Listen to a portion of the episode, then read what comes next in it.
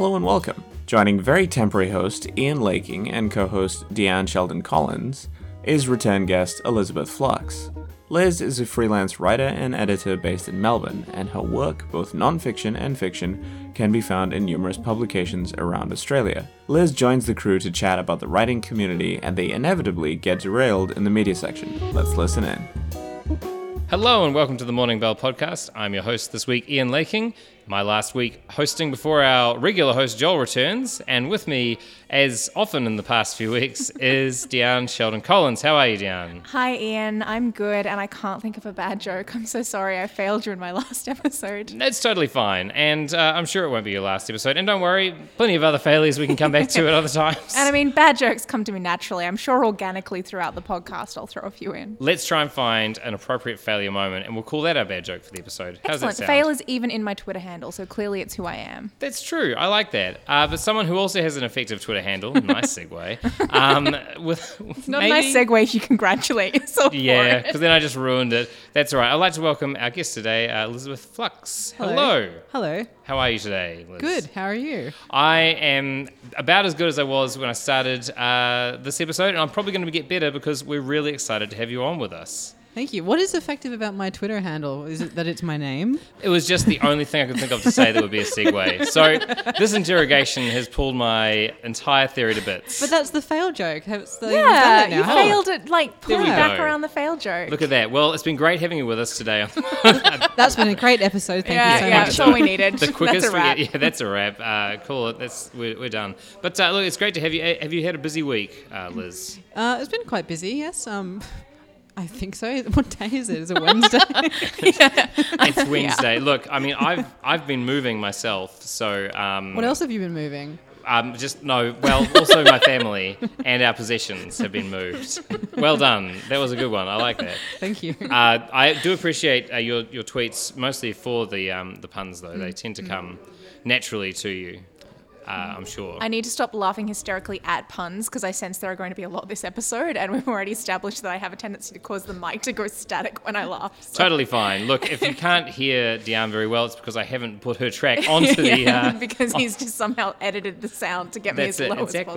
Exactly, onto the recording. But no, it is great to have you with us, Liz, so thank you. I've got to say, I haven't been on Twitter so much recently. I've kind of just found myself a little bit off the tweets. Sometimes it's healthy to spend some time away from social media.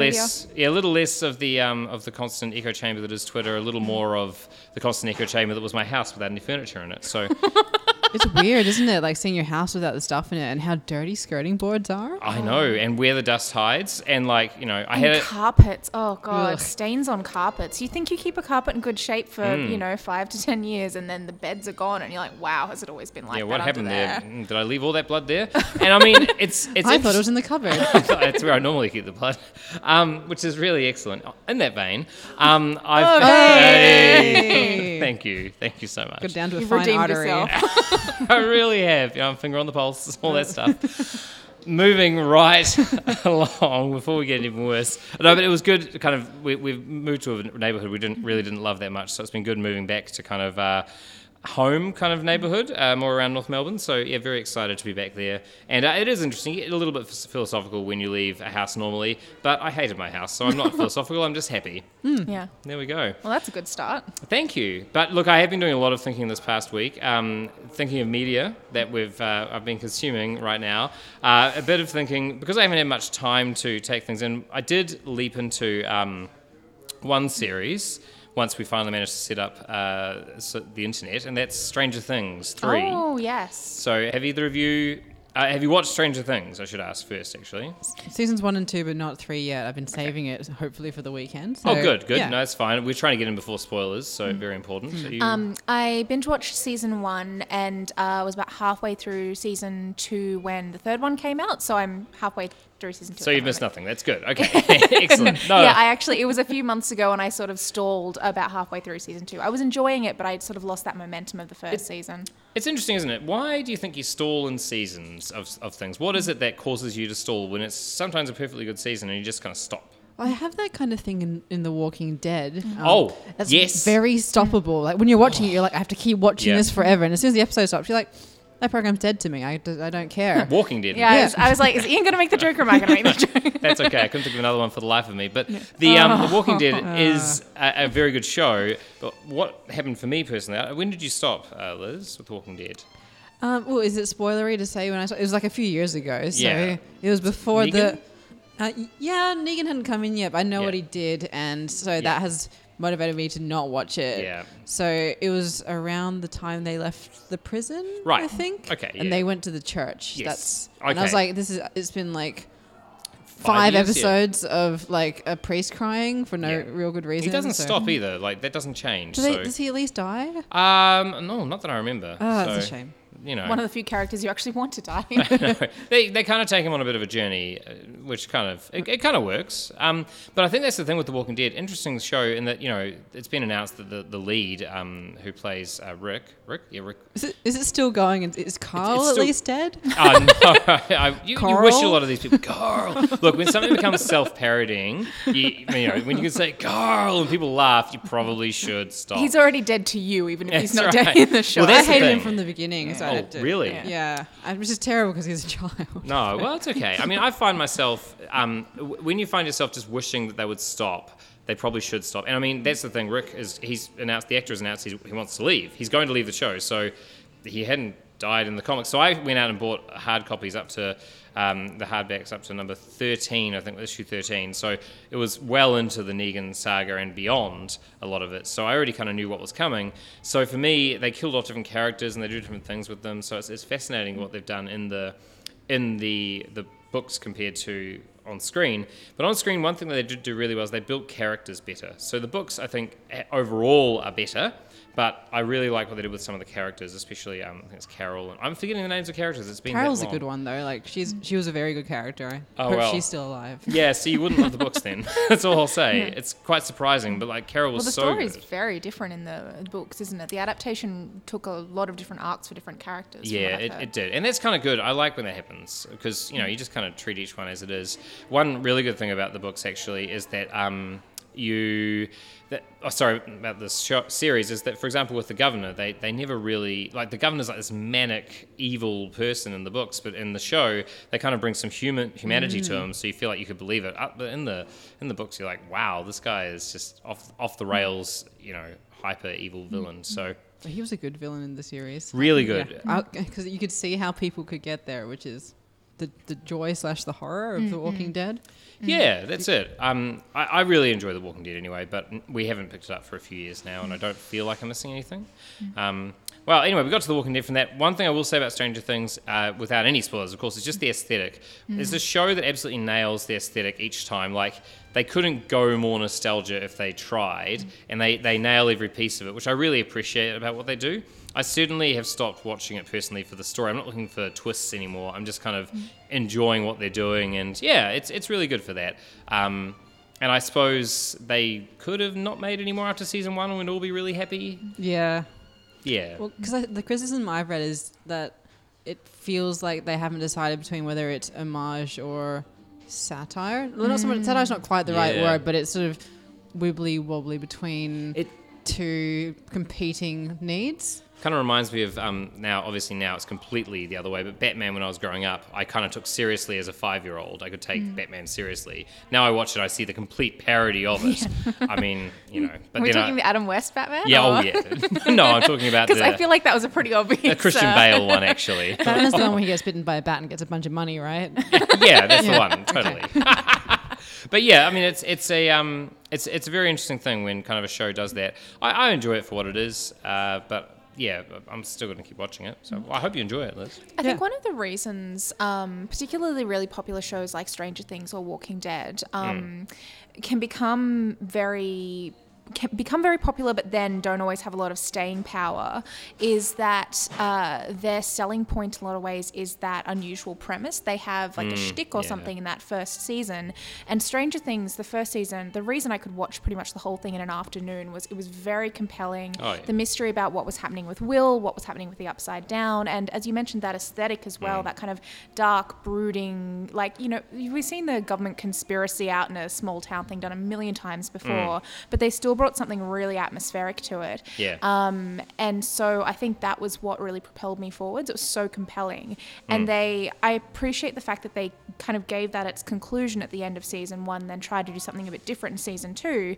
But it did mean they kind of had to almost reinvent the premise for season two, and it didn't have that novelty anymore. Yeah. Once you've shown the monster, it's kind of all over. I mean, seeing the Demogorgon was cool, but until that moment, you're wondering what it is. That's great, and I think it's a reminder that when you create to create fear or to create like action, you don't have to go big epic battles. It's actually better for a small group of friends who are children to be facing this big monster. Not even a big monster, just a monster. And dread is, I think, more scary. So when I watched The Haunting of Hill House, I think that's. Yep. What it's called. I always get the words the wrong way around. That was terrifying because it's just you don't quite know from most of it what's going on, so you just are stressed the whole time. Yeah, I think that the best horror is often like that. Even this is kind of a random example, but it's one that always springs to my mind when I think about sort of low budget creepiness. The Don't Blink episode of Doctor Who was it wasn't one of their like really big effects heavy episodes. It was just that premise of the angels that you know the camera would pan away and go back to them, and they like scared the crap out of me the first time I saw it. It was my absolute favorite one. I got a T-shirt that says the angels have the phone box. Yeah, it's like it's so iconic, and they didn't actually. Have to do a lot for that. It was preying on that fear of not knowing what was happening, not understanding why, you know, you'd turn away, you'd turn back, the angels were different. It was such a small thing, but it was so creepy. Yeah. And it was really pulling on that psychological dread. That was what made it such an effective episode. And the fact that, you know, you're blinking. Like, like that's something we all do. We can't really avoid it. So it's incredible. I think taking away like a basic human need to do something or something like that works really well, doesn't it? So... yeah, I like it. Well, anyway, that's a long dissertation coming off... dissertation? Whatever. Coming off of Stranger Things 3. Liz, have you got anything you'd like to share for the media section? Anything that's on your reading list and or watching list? Well, I mean, it feels really sort of... Oh, I've been reading Terry Pratchett because I have a Terry Pratchett podcast. So every month I've read one. So usually the most recent book I've read is a Terry Pratchett one. Of course. So which one was it most recently? It was Interesting Times, which actually was quite interesting times to discuss because as far as they go, this one we had more to talk about in terms of how well it's aged because it's set in the sort of pan-Asian continent, which is kind of not... awesome. Yep. As much as like, as much as the book is great and has all the humor and jokes, and you love the characters, it was kind of that was a bit off. So is that one of the earlier ones as well? It's early, but not like early that It's not like equal rights or something, right? So it's kind of a bit further along. Yeah, it has Rincewind in it, but it's like a Rincewind who's been through some stuff. Rincewind has seen some shit. Am I allowed to say shit on this podcast? Well, you already did, so that's fine. I'm not editing it out. Sort of like Rincewind kind of. I'm still deciding if he's Bilbo or if he's Frodo because they both... Yeah. I think he's still trying to decide that as well, poor Rincewind. Because like Bilbo had the nice adventure, Frodo's one who's like, I can't go back to my life ever again. Yeah, right. So it's interesting, isn't it? I mean, but then Bilbo just didn't realise how messed up he was, I think, after everything. True? Yeah, true. And my go-to image of Bilbo is that terrifying Ian Holm one where he just suddenly like sees the ring and is all eyes. And talk about an iconic moment, actually. They did that very well. Yeah. And he also played Jack the Ripper, which does not help. So. I did not know that. I did not know that. But the Johnny Depp from Jack the Ripper movie, From Hell. Wow. So, and From Hell, okay. Oh, wait, that was a massive spoiler.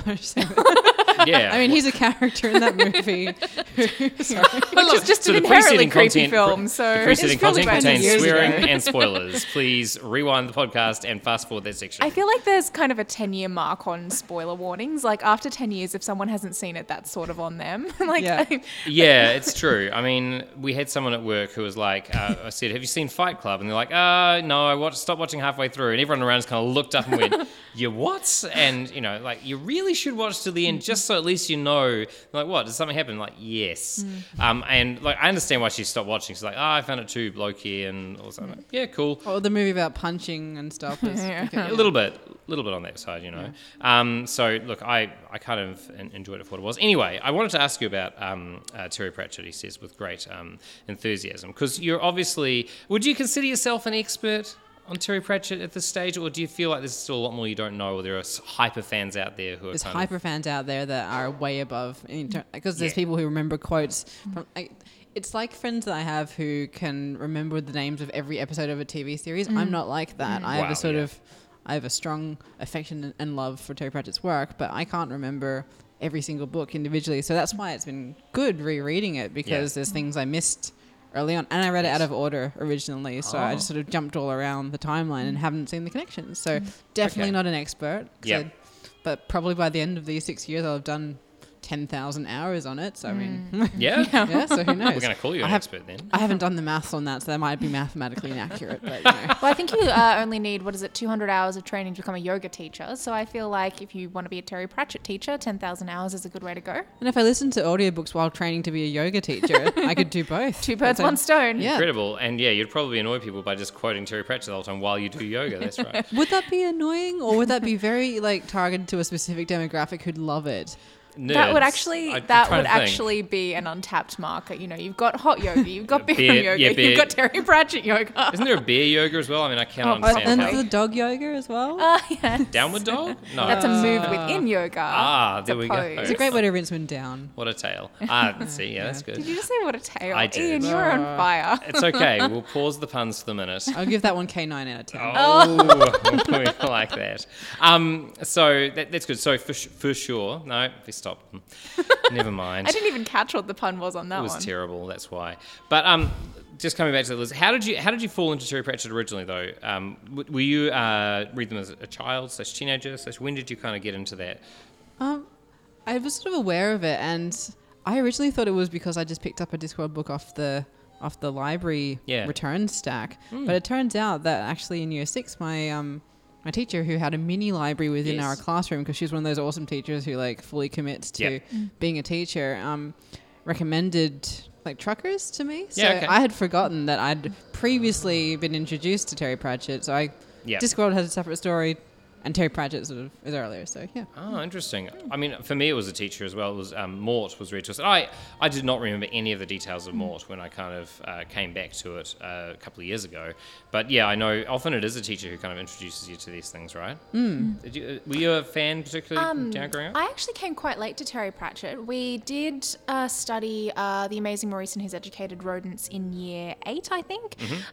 But it probably wasn't the best starting point, because I enjoyed it well enough, but it didn't sort of spark a love of Discworld or anything. I don't even know if it officially exists within the Discworld. I think it does. We haven't done it yet, but it's a weird one to start with. Yeah. I think it's because at the time it was his only book that was marketed as YA, so they were like, we won't start them with one of the adult Discworld books, we'll start them with the YA one, but it's an odd entry point. So, but when I was in uni, I was hanging out with some friends who were big Pratchett fans, and we went to a bookstore together, and I was talking about how I didn't really know where to start because there were so many, and they sort of told me a bit about it and recommended I start with Colour of Magic, which is interesting because again, even though it's the first one that was published, it's generally not recommended as controversial. But I really enjoyed it, and I think even though it's not his later works tended to be very different, I think it still had enough of that very characteristic dry humour to draw me in, and I loved Rincewind. I found him just to be the funniest character, and it was really interesting for me as a big fantasy fan to read this fantasy satire that was pulling on all these swords and sorcery tropes, but through the perspective of this character who's from some kind of it's almost like he's from a different genre and has just been supplanted into this world and is I don't want to be here. I don't know what's going on. I just want to be at home right now.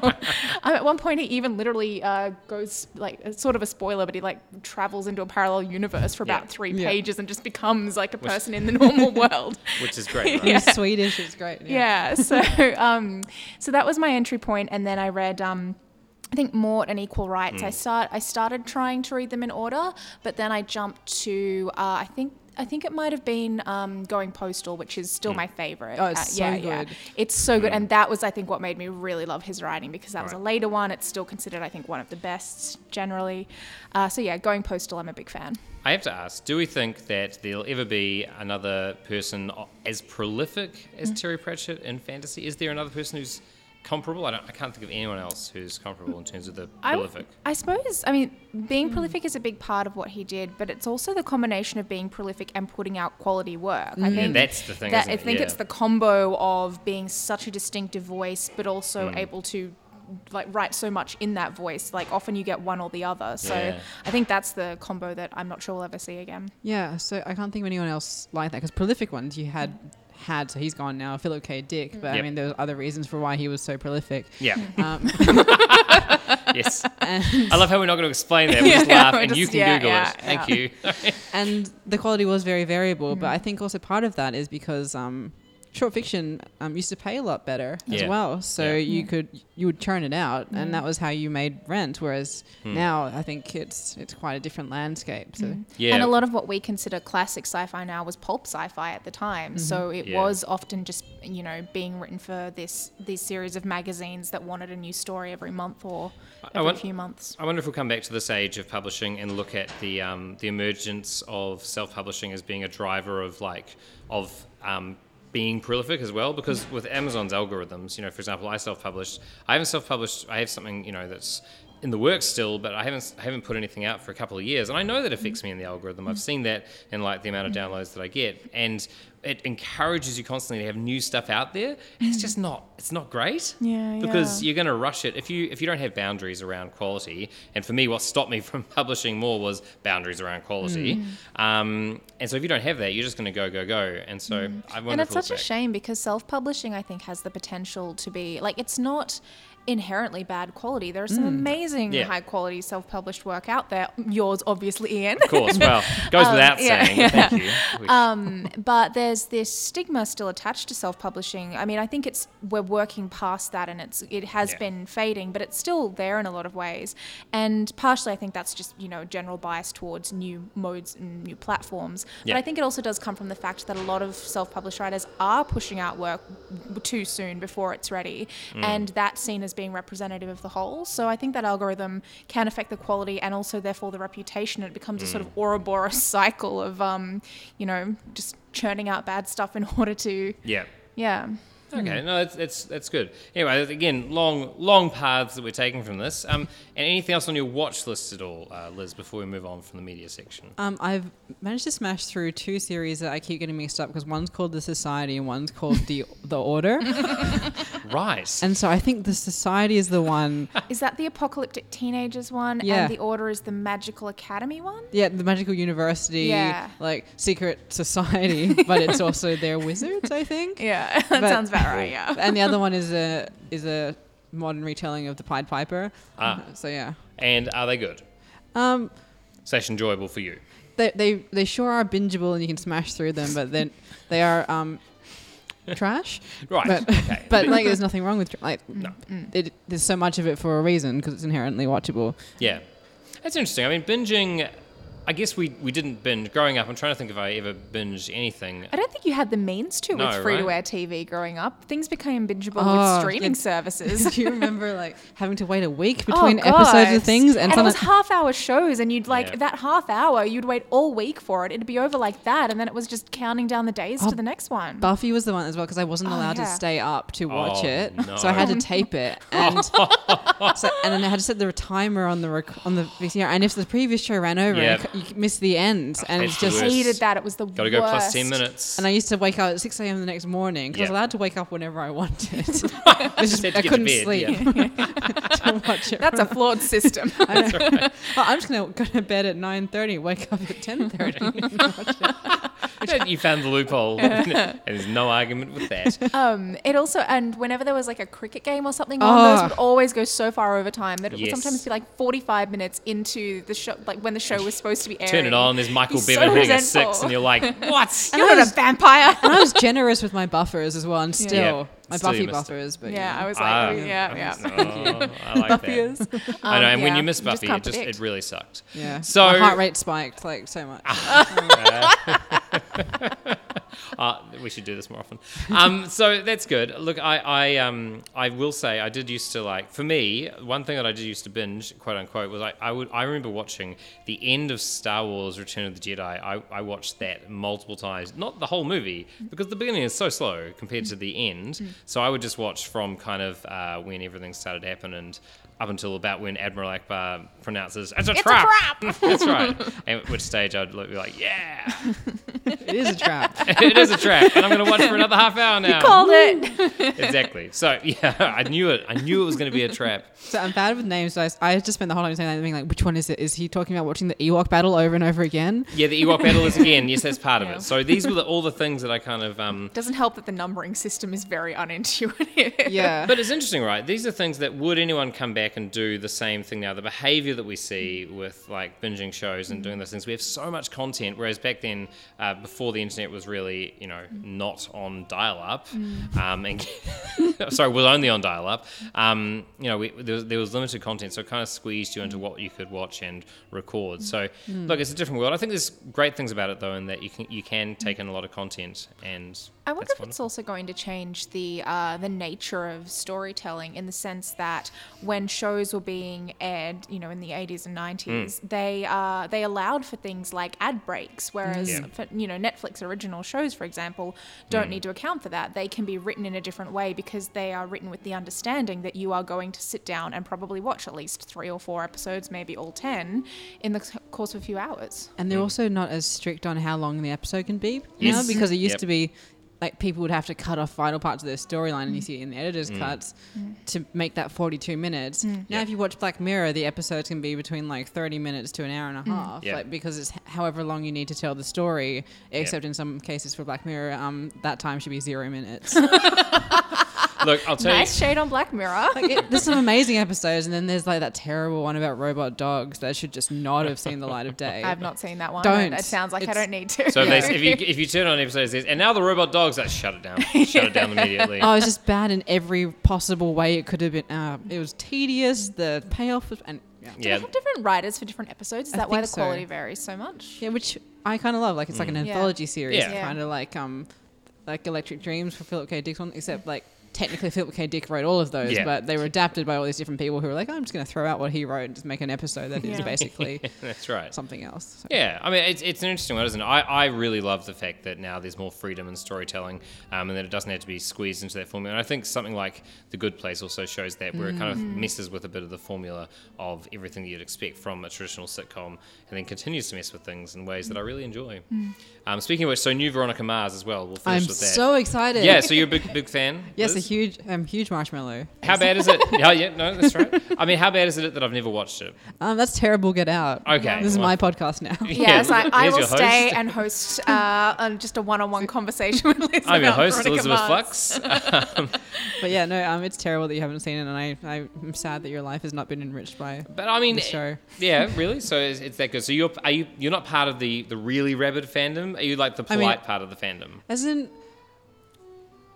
Yes. I mean, I feel like I was just quite rude to you, so that's very generous True, assessment. There we go. No, look, but I feel that's justified. So I gave money to the crowdfunding. I was going to ask, did you contribute to the millions of dollars? I feel like that's a good starting point for the level of your dedication. Actually, I hope this isn't too boring a story, but no, it's fine. As soon as they announced it, I was like, yes, please take whatever money I can spare for this, because if you've watched it, it doesn't have a it doesn't give you closure at all. Okay. You could tell that they were wanting to lead into a 4th season with it if they could. Yeah.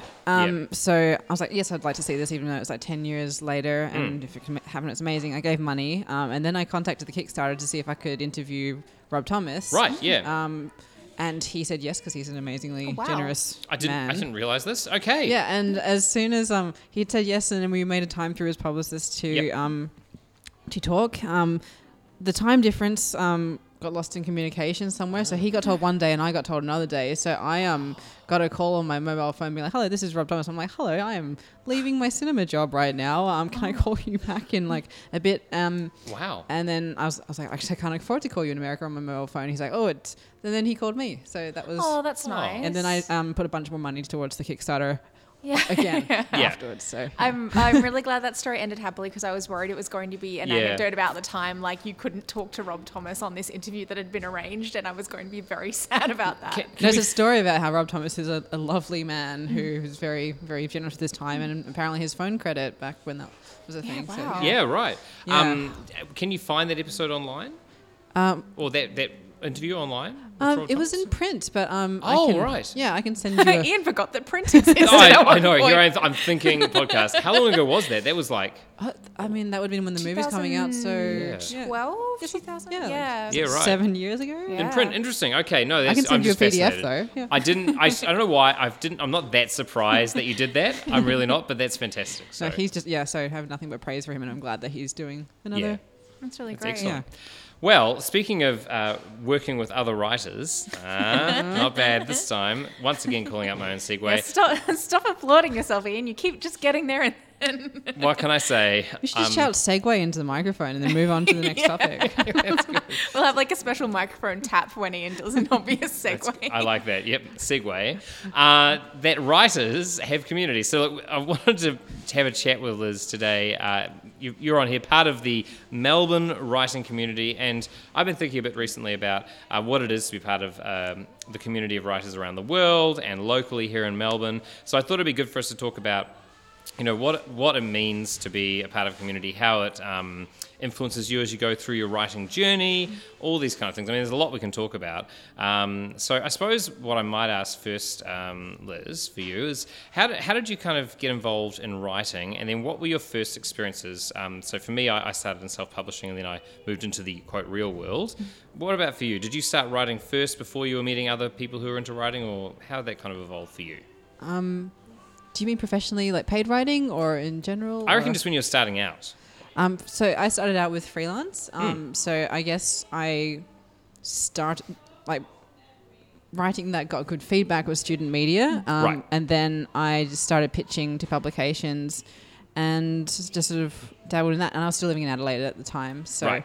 I pitched to a few publications that I liked, got a few things paid for. They paid me for the words is a thing that I'm trying to say. It's such an alien concept that you weren't quite sure how to articulate it. I know. What do I do with this money? I'm just used to using exposure for things. Yep. Yeah, and then I also met people through student media and the National Young Writers Festival, which I went to as a student editor. So I got to know people from all over, like writers from all over Australia through there. We stayed in touch. So as I was making the move from my medical degree to trying out writing full time, I moved over to Melbourne, and I stayed in touch with a few of the people I met at the Young Writers Festival, and it sort of snowballed from there, I think. Catch up with them. So can I ask, did you find a big difference between kind of the writing support and community in Adelaide compared to Melbourne? So I don't think I'm in a position to make a fair comparison, because when I was in Adelaide, I was fully immersed in a degree doing science. So I was never really in the community there. The people I do know who are writers from Adelaide still living there or who moved over are great, and we still, I think, very close-knit. But, I don't think... like the only writing community I've been around has been in Melbourne, because that was partly why I moved here. And even NYWF, the National Young Writers Festival, it's a residential festival based in Newcastle, but it still has, a strong east coast of Australia writing community. Like the ties still tend, even though it's a national festival, just because so many of the central literary locations and resources in Australia are in Melbourne and Sydney, it still tends to be very focused on those communities. It's been interesting for myself and Joel and Deanne, people who are working with Speculate this year, which was the speculative fiction festival that we've been running, to see what community means to people was really special, because we're talking about people who aren't necessarily writing the next Booker Prize winning deep literary novel, but they're still so passionate about their craft. And so when you get a group of people together who share a certain type of writing interest, it's really fascinating to see how that plays out. And we would have people who flew in from whether it was Adelaide or Perth, someone from Brisbane this year. It's interesting to see that, to listen to their stories are kind of that, and they really love it, especially the one person who joined us from Queensland. She didn't have a community up there, so for her this was like, you could tell it was like fresh air coming up to breathe, which I loved. Deanne, you're part of Writers Victoria and have been for Ooh, I think it's my fifth year there now. My career progression, particularly with Writers Vic's, been an interesting one because I actually started out as an intern. So yeah. I've been a staff member there, getting money for my words. Not exposure. Since 2014, so that's 14, 15, 16, 17, 18. Yeah, that's 5 years. But I was an intern for kind of a season before that. So for anyone who doesn't know, Writers Victoria is the State Writers Centre.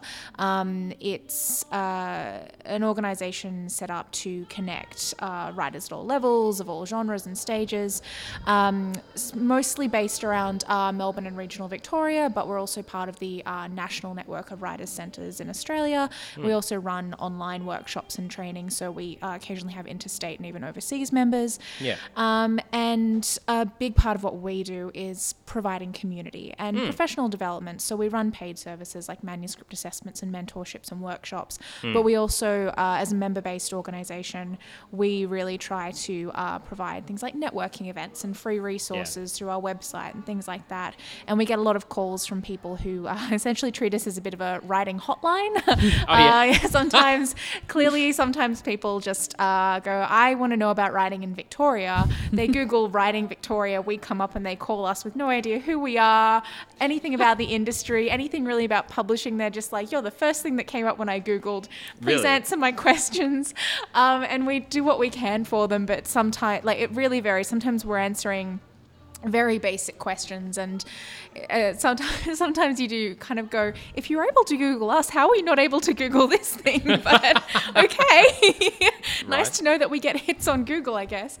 But it is really interesting, the things I've learned from working there about what questions early level writers in particular have about their writing and about the industry, because I started out in doing a degree up in Queensland. I did an undergrad degree in literature and then my master's in writing, editing and publishing.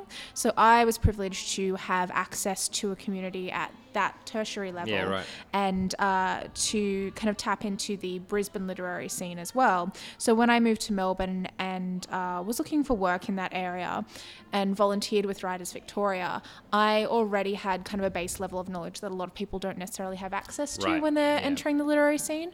And so it is really nice to work there and to be able to kind of help provide other people with those insights with my knowledge. That's interesting. So thinking about starting out, Liz, was there a particular, did you have a writing group at all when you were kind of starting out, or did you have a mentor? What was kind of the support structure for you, if you can remember? It's really just been me on my own for like most time, because I'm not really good in writing groups and things. I think I'm impatient perhaps, or I've never tried it and I don't really know. Maybe I'm missing out on a world of stuff, but I think it's different for everyone. Like, different strokes and all that. Yeah. Like, what works for one person doesn't work for another. But in student media in particular, like, I had a column in there, and so did a friend of mine, and she became my friend through, we both had columns. So we used to sit on Facebook Messenger or whatever it was back like in 2011 on deadline night, and we would send each other paragraphs from our work to check. So we were kind of each other's checks and balance for that. So I have a few relationships like that where like there's a few of us online who will give each other feedback. Like, I have trusted writers who will tell me if my work is garbage, and there's a reciprocal arrangement in that way. I've had times where we've done like working bees online again, where you'll FaceTime each other so that you can't just sort of go off and be making 10 cups of tea instead of doing work.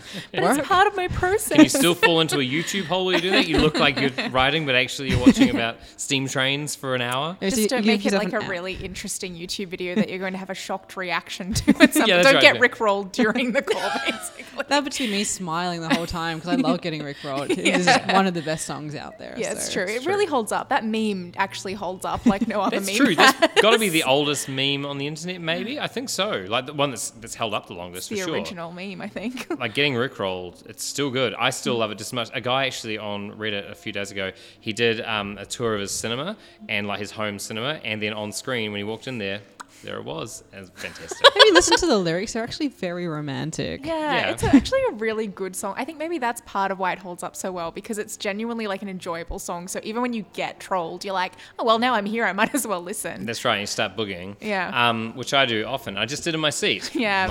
Liz and I are looking at you with some concern. We're not going to participate. I know. It's fine. It didn't add anything to the podcast. We've already established that this is like the Liz and Deanne show, and Ian's just hanging out, segueing and boogieing in the corner. Yeah. I'm glad to be here, guys.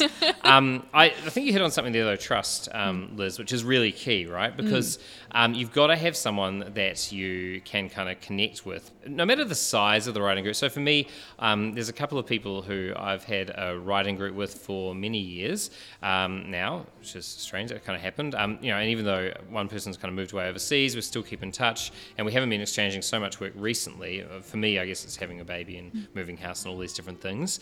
But I will say that you do need to know that someone understands your work. I think that's probably a large part of it, perhaps. Yeah, and any type of writing that you do. I mean, if you're a professional writer, it's really helpful.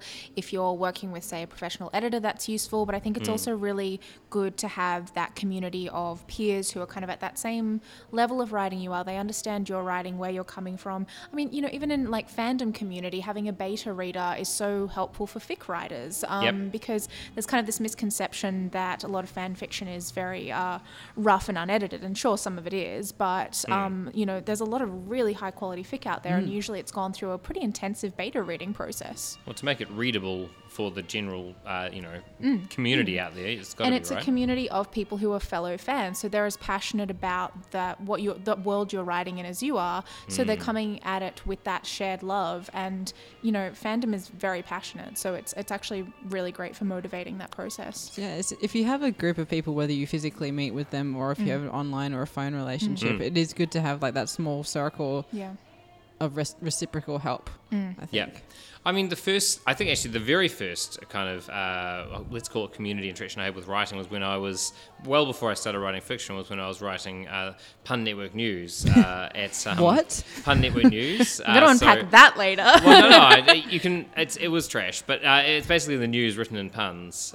Is it still happening, and can I sign up for it? Well, I should Liz still do it. Liz has found her calling. I'd be happy to have a go at it, Liz, again, because, so basically I was inspired. I heard about the local magazine at the university I was at, the Canter. Someone mentioned that there was a guy who used to go out and go to bars and stuff and write the entire experience up in puns, and he was called the Punsmith. And I was like, okay, so I'll just do the news in puns and call it, instead of One Network News, which is what New Zealand had, it would be Pun Network News. And so then I did it, and then I was talking to this guy that I knew vaguely through various connections, and he's like, oh yeah, he said, I'm the Punsmith, I wrote those articles. I'm like, what? So then I joined up with him, and we wrote together Pun Network News. Did you get a name though? Like, because like if he's the Punsmith, you are the punter. I'm just here thinking that like there should be a pun in Punsmith, surely. No, yeah. It's a bit weird, isn't it? I don't even know. I don't think I had a proper name for it, so no, I really failed in that regard. That's deeply upsetting. I know, but it is very good. You can find one of my things. I actually put it up on my website, so it is there. It's not very good. When I went back to it, I was like, oh, I probably wouldn't say that now, and we'll probably change that, and that's not a good joke. Okay. That's how we evolve. I lightly edited it. Politely edited it as well, I should say, so it's more polite now. But that was the first kind of relationship I had with someone where we were both kind of working to sharpen each other's work, which I really appreciated. And that's the thing that this idea of reciprocity also comes back to, is that it's not just, you're not just helping them. Editing someone else's work really helps you improve your own. Like, it's a very constructive process for everyone involved. Yeah, that's true. I think that sometimes people who start out, especially online now, if you don't start out in a community, like when I started out, I was just doing it by myself. I fell into self-publishing because I discovered that Amazon let you do it, and oh, there's a publish button, and oh, now it's up online, and oh, somebody bought it. That poor. If you're out there listening to this, I'm so sorry. Your greatest fan. Oh, they're definitely listening to this. They listen to all of them. They're the biggest fan. They've got a CD burned. Well, they effectively bought, version 0.7 of a novella. So good on them. I can still remember the moment I saw someone buying it on my phone. I was like, oh my goodness, someone did this? They bought it on your phone? Alone? Yes, they did. It was a bit scary, but Mum was great about it, so that's what I appreciated. The editor and me particularly appreciated that joke. Thank you. Clearly you guys have got some writing community going on. But I know that for me, I found a bit of, it was a bit useful starting out on Reddit, where they had a writing community. You do discover with Reddit, though, that a lot of the same questions get asked, and then occasionally someone comes along with a big success story that's like not even slightly a humble brag, it's more just a straight up brag. But no, and you say, well, good on you. But I think the thing that can be missing there is that reciprocity. Reciprocity, yes. Yeah. Good, got it. It sounds like we're going to break into a Mary Poppins style song soon. I think so. It's about as much of a tongue twister. But that reciprocity, which is simply quite atrocious. Oh, that was actually really good. That was fantastic. Yeah. You've redeemed yourself, Ian. You're back in the podcast. Thank you. Please don't kick me out. But anyway, the thing that was missing, though, was that trust, I think. And, that was kind of why sometimes you couldn't take the feedback seriously, because it felt like people would just slam on other people's work, and you're like, that doesn't really help anyone, you know? When you know someone, when there's some accountability of face-to-face and relationship, it really helps to level that out. It's been interesting to see how often at Writers Victoria, when we run a workshop, a smaller writing group might form out of that. Yes. So those classroom dynamics or those sort of broader networking events might be a good way for people to sort of dip their toe into community, but those reciprocal and more intensive relationships tend to come when, even sometimes it's not one workshop, three or four people might go to the same couple of workshops and be like, hey, let's go for a coffee afterwards, and writing groups will form out of that. So yep. I think that when I went to uni and I was in this degree surrounded by other aspiring writers and editors who I had a lot of fun with in class, but it was kind of like there were three or four people who I would actually go to for feedback on my work and vice versa. Yep. So you do, I think, going to those bigger events is great for getting a sense of who's out there and developing an idea of what you want in a writing buddy or a writing group. Yep. But then also kind of learning how to form those connections that are more intensive. And that's why I often say that going to Writers Festival events can be really great. NYWF can be so good for... It's for young writers, not necessarily early and emerging writers. So you can have established young writers, but it is mostly people who are at an emerging stage in their career. And this is one of their first times hanging out with the community in this residential space where they're kind of around each other for a few days, going to the same events, having discussions at drinks and things afterwards, and forming groups and communities and collaborations out of that. Yeah, I got a housemate out of it. It was great. Like, really? Yeah. Oh, wow. Because I met someone who was from Brisbane, and when I moved over to Melbourne, she was also thinking of moving over, and then the room came up in my house, and it sort of just worked out quite nicely. So like, that's such an NYWS story. That's great.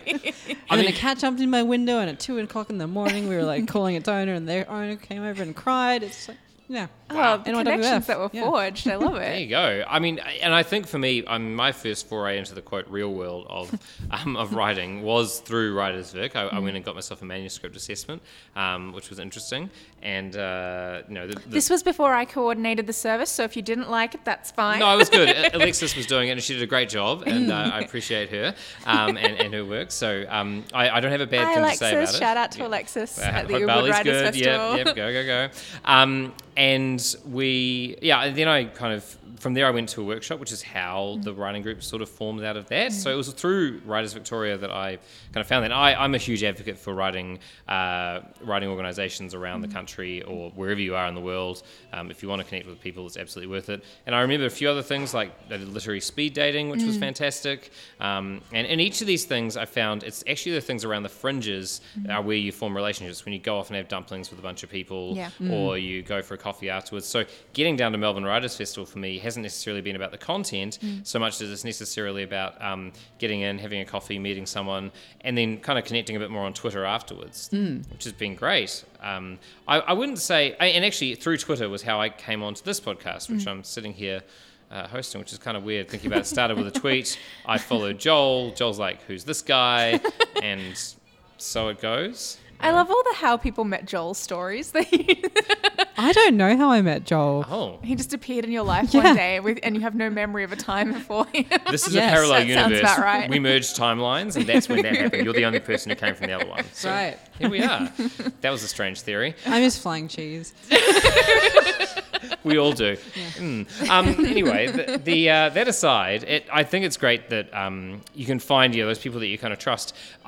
I guess as you go along in the writing journey, then you kind of learn what you need as well. And so what you got at the beginning, what was helpful. So for me, it was Reddit. Now, am I still subscribed to the Reddit writing forum? I don't think so. But, I'm not saying it's not good. It just was what I needed then. What I need now are real life people. Yeah, and that's another reason at Writers Victoria, I guess, where I'm not just trying to sell Writers Victoria here. It's just a useful example of the sort of thing you're talking about. We have three sort of key levels that we sort of pitch workshops and services at: early, emerging, and established. And early and emerging is for people who are at that either a beginner level, or they might have some experience with the industry or with writing, but they haven't necessarily formed those communities, or they don't know yet exactly what they need. And so they want an opportunity to work with a tutor who has that level of experience, but they're not ready to be in a group with other established writers whose work is going to be just at a very different stage from theirs. Yeah. But they can progress up to doing more established, master classes and that sort of thing when they feel ready for it. Yeah. And I think that having those distinctions in what we offer, it's not about sort of corralling aside the writers who aren't as good or anything like that. It's about people getting their money's worth out of a service by connecting with people who are at the same stage they're at and offering the type of advice that they need at that time in their career. Yeah, and that's true. And you do spot that, the different levels of writing. Like what was right for me, I did a broad kind of study on the publishing journey, which was fantastic for me when I was starting out. I still have a memory from that, which I do need to share with you actually, was that one of the people in the workshop, he talked about his story, and then you could hear him kind of cringe. He said, and the lead character, he's talking about this journey of this person, and maybe it was in India or something, where they kind of met the devil or something, and it was all this... it was this fascinating story, and they said, and the lead character's name for this existential story is Hugh Mann. And the whole, that Liz's reaction, that's the whole room went, oh, and he went, I know. And I loved that he knew, but he had to say it out loud somehow for everyone to confirm to him. Everyone, there's a space movie where the as an astronaut who's Commander Man or whatever, and he's supposed to embody the folly of man, and I think I just I wanted to throw a choc top at the screen. I don't eat them, but I would have bought one. Yeah. Just throw it at the screen. Yeah. Waste of good popcorn, but a choc top, sure. And it was just here's this existential story, and I'm sorry guys in advance, I know, and I loved that. But for me, I remember thinking that was kind of neat because I loved that he already knew what was coming. And that was good. That was definitely good for them. And some of the best memories I have starting out were going to workshops with writers who were able to tell you about how the industry was. And it's weird to then sit down with Speculate, the festival when we were running it, and pulling together people to run those for people who are at that stage. And it's kind of okay. Now, I haven't been... formally published yet, but for me the stage I'm at is getting feedback from people who have been either in the industry or are published writers who can give me the feedback I need to say this is what you need to take this to market. So that's a very different stage from where I was when I was kind of starting out, kind of is this okay?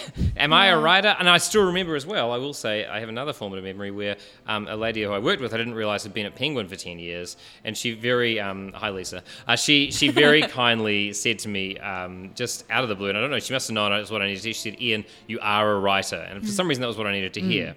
People doing that kind of stuff, that really...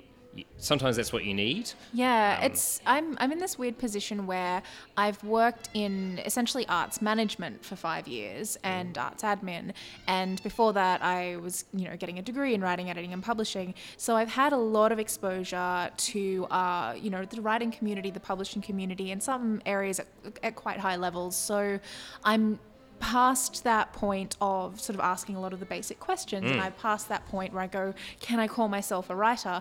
But at the same time, in terms of my published writing, I've actually I don't know if I've actually published any of my original fiction. Like most of my published writing is reviews, a few articles, things like that. So I'm very immersed in the writing community without actually being like an author in that sense. And so it's quite, and Ian's just sitting there going, why do we keep asking her to come onto our writing podcast? I didn't realize she wasn't a published author. It's okay. It's mostly for, it's for the jokes. Yeah, the puns. Yeah. But it's, and I know quite a lot of other people who are in that situation as well, where they're very active in the community. They're, you know, they have those friendships and connections and that knowledge.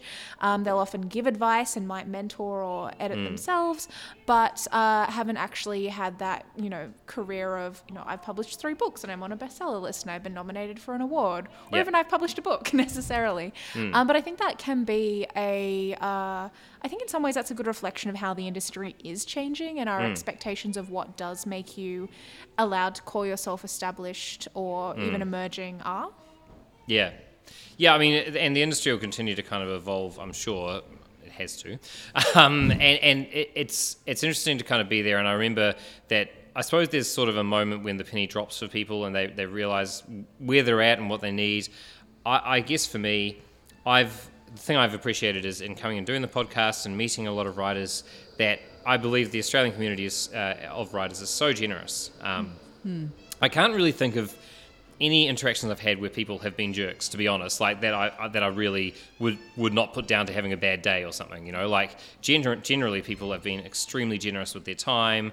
They'll come and join us on the podcast. They'll come and talk to us. You know, when we were setting up a festival, they'd give us advice and say, maybe you should do this, maybe you shouldn't do that.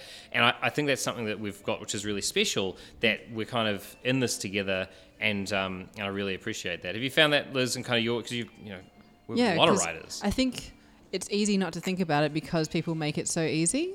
Yeah, that's so good. You can take it for granted quite, because you don't have to seek it out as hard as you might have to in other places, I think. Like I've never had to seek out formal mentorships or anything like that, because I feel like I'm surrounded by a good group of people who will give, they'll dot advice here and there, and it goes both ways. So yeah, I think it's invisible because it's so easy. Yeah, I wonder what it's like overseas in other communities. I mean, I think the UK and American writing scenes, for example, are very different, but I don't know if they have kind of different forms of those reciprocal relationships, or if it's just much less accessible. I'm not sure. I think it's wherever you find it, you know, however it works for you, community is a must for writing. And I'm very grateful that we've had this chance to talk about it. Segue. Like that. So look, thanks so much, Liz, for coming on and being a part of this discussion and kind of, you know, sharing your insights with us. Really appreciate it. And Deanne as well for your words whatever of wisdom. I contributed today, I'm not and sure. for doing a good plug for Writers Victoria. Yeah. They are great. Writers Vic and NYWF. Woo! Sorry, and NYWF did get a big plug today, to be fair. Yeah, absolutely. Yeah. So look, that kind of brings us to the end of our formal section here. But Liz, for you, what have you got coming up, and where can people find you online? Well, I have a very unusual Twitter handle, as you alluded to earlier, which is @ElizabethFlux. Wow. That's the main place you can find me. I also have an Instagram, but mostly it's me either holding a book or my cat or both. So if you're into that kind of thing. Though I do occasionally do stories that are very specific about graveyards. So. Oh, interesting. Yeah. So I guess what my short answer is social media. Do people dig your graveyard stories? Surprisingly, like I got a lot of good feedback. There's like one really good one I did, but yeah, I've got a few more planned. Okay, I like it. That sounds fascinating, actually. Yeah. I would like to talk about that. I also... No, that's a whole other discussion. Anyway, mentioning stories about graveyards just made me want to ask if you'd read The Graveyard Book by Neil Gaiman, and then that's a whole other discussion. We'll talk. Yeah, we'll talk. I have a Melbourne Writers Festival event coming up. Yes. So yeah. That's very important. What's that one? I'm talking to Fiona Wright about her latest book. Oh, that's awesome. Yeah, it's really cool. It's very exciting. Yeah. Head to MWF to buy tickets, I'm imagining, for that. I assume so. Yes, that's true. They are out now. Yeah, that's good. Yeah. The program just launched last week, so you can buy them on the website. Thank heavens. So my Twitter handle is Fifi Fail. Mine actually is kind of unusual. So I don't know if this actually came up in the course of our discussion, but I'm one of the co-managers of NYWF. chef this year. So we should mention that. Yeah, I was like, yeah, just I'm plugging everything I'm involved with, basically. Well, it's very good. So yeah, exactly. I'm plugging it because it's high quality. Like, I'm not ashamed to be associated with it. Wow. Also, not Writers Victoria. Like, they're all good. They're all fine. So. Dig up, Deanne. Yeah, moving on. So what in that NYW? Speaking of digging graves. Yep. Anything you don't mention you hate, all right. Yeah, now I've just got to go through like every freelance job I've ever dver done, so my clients know I love them. The program for NYWF is launching very soon. We are really excited about that. We're doing we're calling it a launch, but it's really more of a sort of taster festival in Sydney on the first weekend of August. I think it's on Friday the 2nd of August. But check out the NYWF website to confirm that. And that's going to be we've got some amazing names coming to that. We've got a beautiful venue in partnership with the City of Sydney. It's going to be really exciting. And then the festival itself is happening on the 3rd to 6th of October in Newcastle. And at this Taster Festival, around that time, the formal program will be announced and people can start like looking at all the events. No need to book in because it's a free residential festival. Just go to Newcastle and hang out. There we go, which is what I do regularly anyway. Yeah. So. But this time I'll have NYWF. Yes. Great. Thanks, Deanne. And you can find me at IH Laking. There are some tweets there, less than usual, but I'll try and do some more puns maybe. That'll work. If you see that Liz retweeted it, it was a good one, pretty much. And that works. But thank you so much for joining us on The Morning Bell. Joel will return from the Northern Hemisphere where he witnessed New Zealand lose the Cricket World Cup, which was the greatest injustice in the history of the world. How dare you bring sport into this literary podcasting. I did realise that you could never write a storyline which crushes my heart as much as the Black Caps losing. George R.R. Martin says challenge accepted. It's true. We're looking forward to it, George. Thank you for joining us and look forward to seeing you next time on The Morning Bell.